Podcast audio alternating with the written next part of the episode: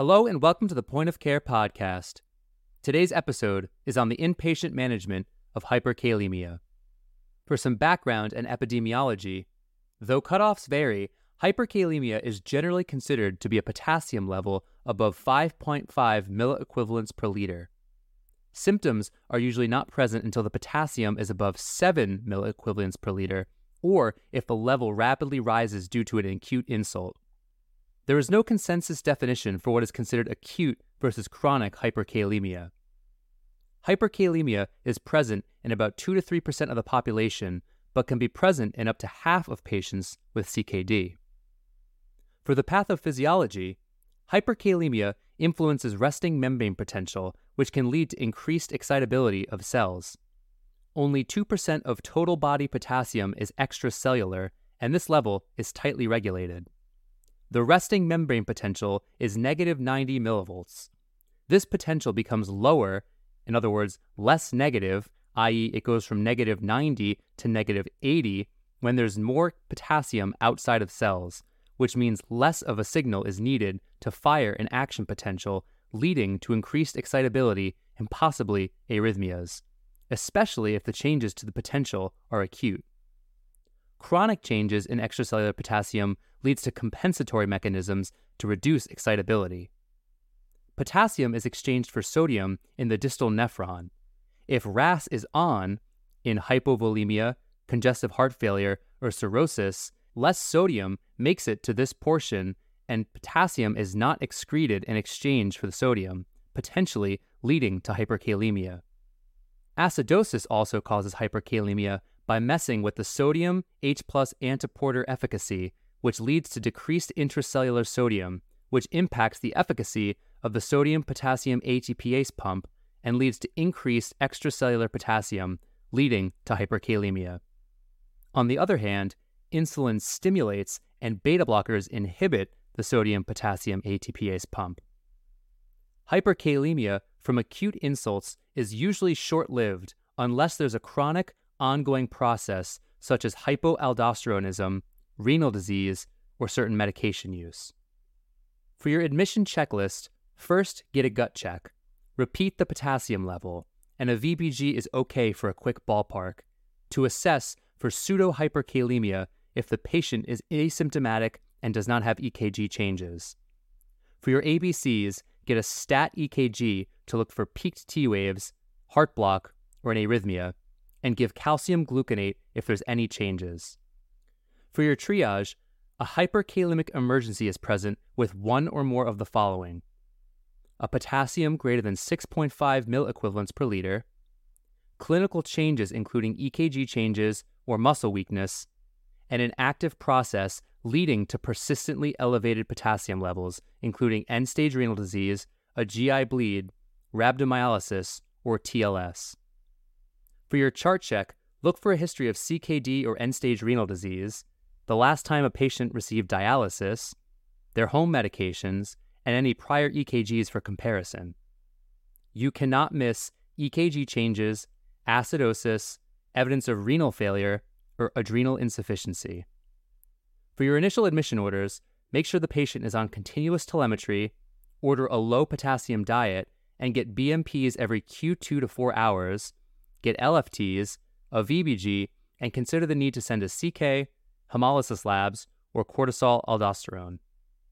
Your initial treatment you can consider, in general, insulin 10 units IV with D50, furosemide 40 milligrams plus IV, Lokelma 10 milligrams TID, and think about treating the underlying cause. This can include acidosis, hypovolemia, DKA, hypoaldosteronism, and offending medications. Consider the need for dialysis if the hyperkalemia is severe and the initial temporizing efforts are ineffective. For your HPI intake, ask the patient about any symptoms including weakness, paresthesias, nausea vomiting, constipation, or palpitations. Ask about the preceding events, including a missed dialysis, traumas, and any exercise. Ask about medications they take, focusing on ACE-ARBs, MRAs, Bactrim, NSAIDs, beta blockers, or potassium supplements.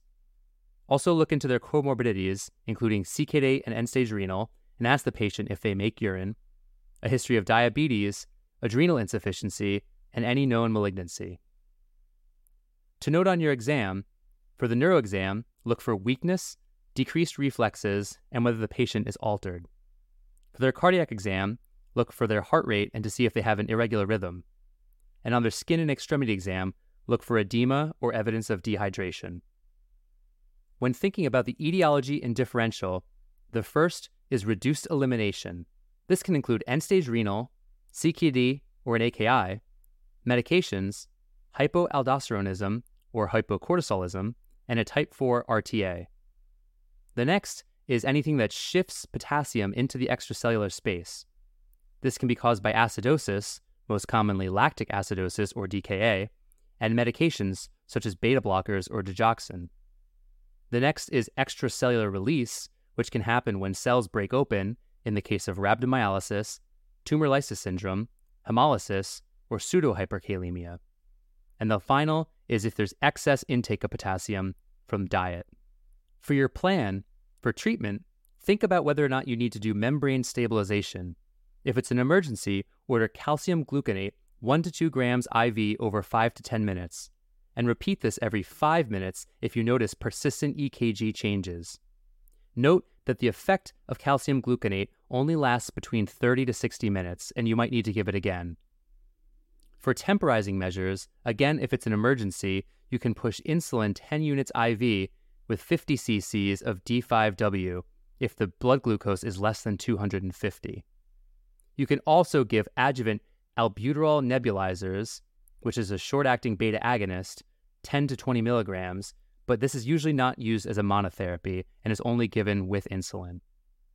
For elimination, you usually do this if there's either an emergency or a mild elevation and you have concern that the potassium either is going to continue to rise or it won't go down.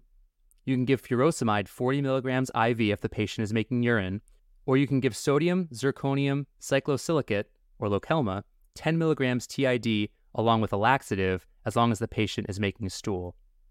Last but not least, you can dialyze the patient if it's an emergency and you're unable to lower the potassium by other means.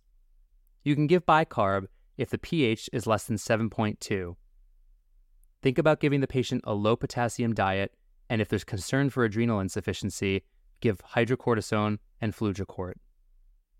If you remember nothing else, the most common cause of hyperkalemia presenting to the hospital is CKD end stage renal, commonly due to missed dialysis, and specific medication use. A hyperkalemic emergency is present if the potassium level is greater than 6.5 milliequivalents per liter.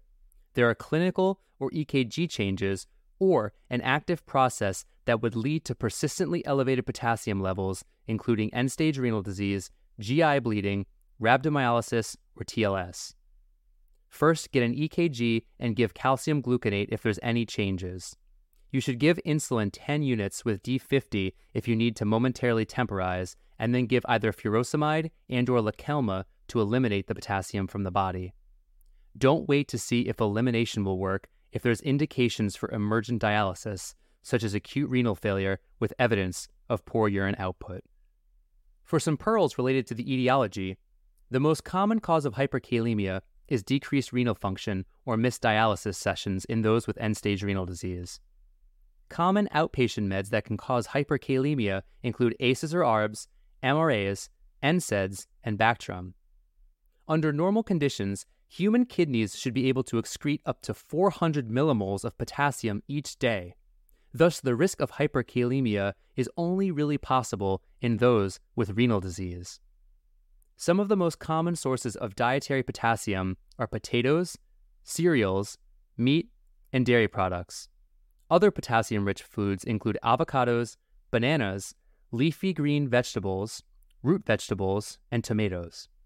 A type 4 RTA leads to reduced ability to reabsorb sodium in the distal tubule, thus leading to less potassium excretion. Hypoaldosteronism leads to hyperkalemia due to a lack of mineralocorticoids. For some pearls related to presentation and diagnosis, Patients with severely elevated or acutely elevated potassium levels are more likely to have symptoms. Patients with chronic elevations will often be asymptomatic and may be diagnosed incidentally on lab work.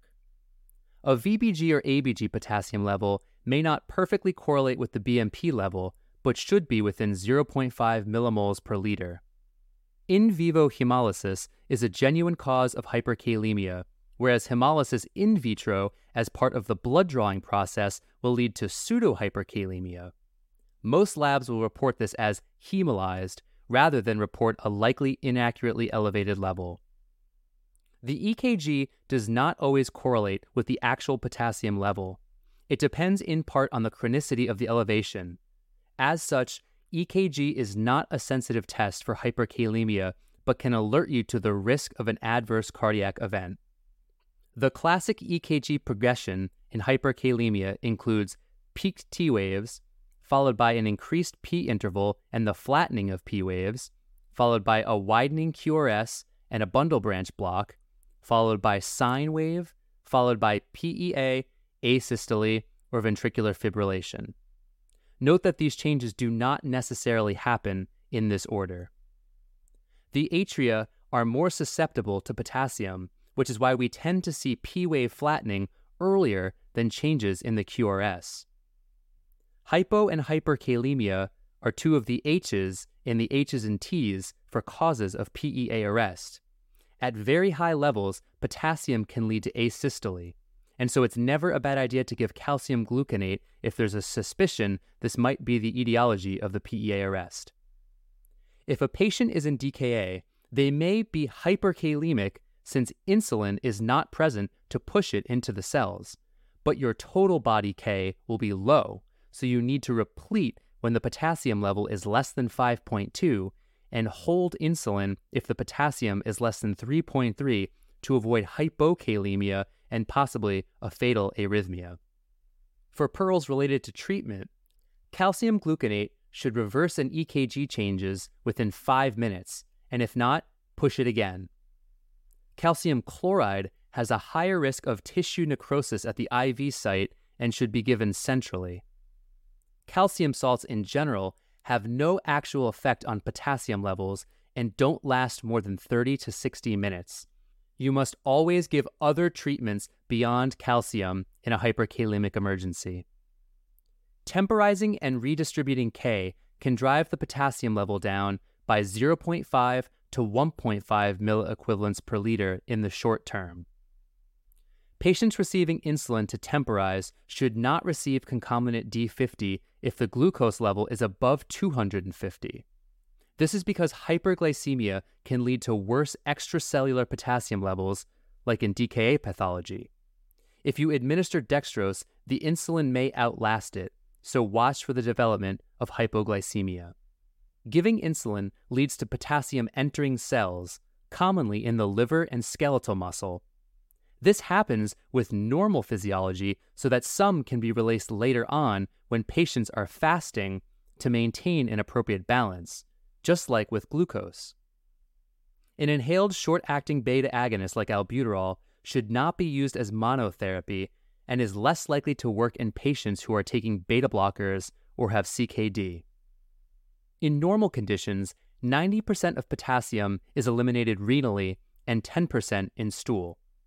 Elimination via furosemide or Lokelma requires urine or stool output. If the patient cannot do either, the only other way to eliminate potassium from the body is via dialysis. Elimination is not required in all patients with hyperkalemia, especially if the acute insult has been addressed. Cation exchange resins work by releasing sodium ions, which are in turn exchanged with potassium in the gut. Resins commonly lead to constipation and should be given with laxatives. Sodium polystyrene sulfonate, also known as Kayexalate, has been compared to sodium zirconium cyclosilicate, also known as Lokelma, and has been shown to have more adverse effects, specifically gut necrosis. Bicarbonate should only be used in patients who have severe acidosis. That's all for this episode. Check out pointofcaremedicine.com to see the templates we discussed, as well as the pearls, literature, and links to other resources.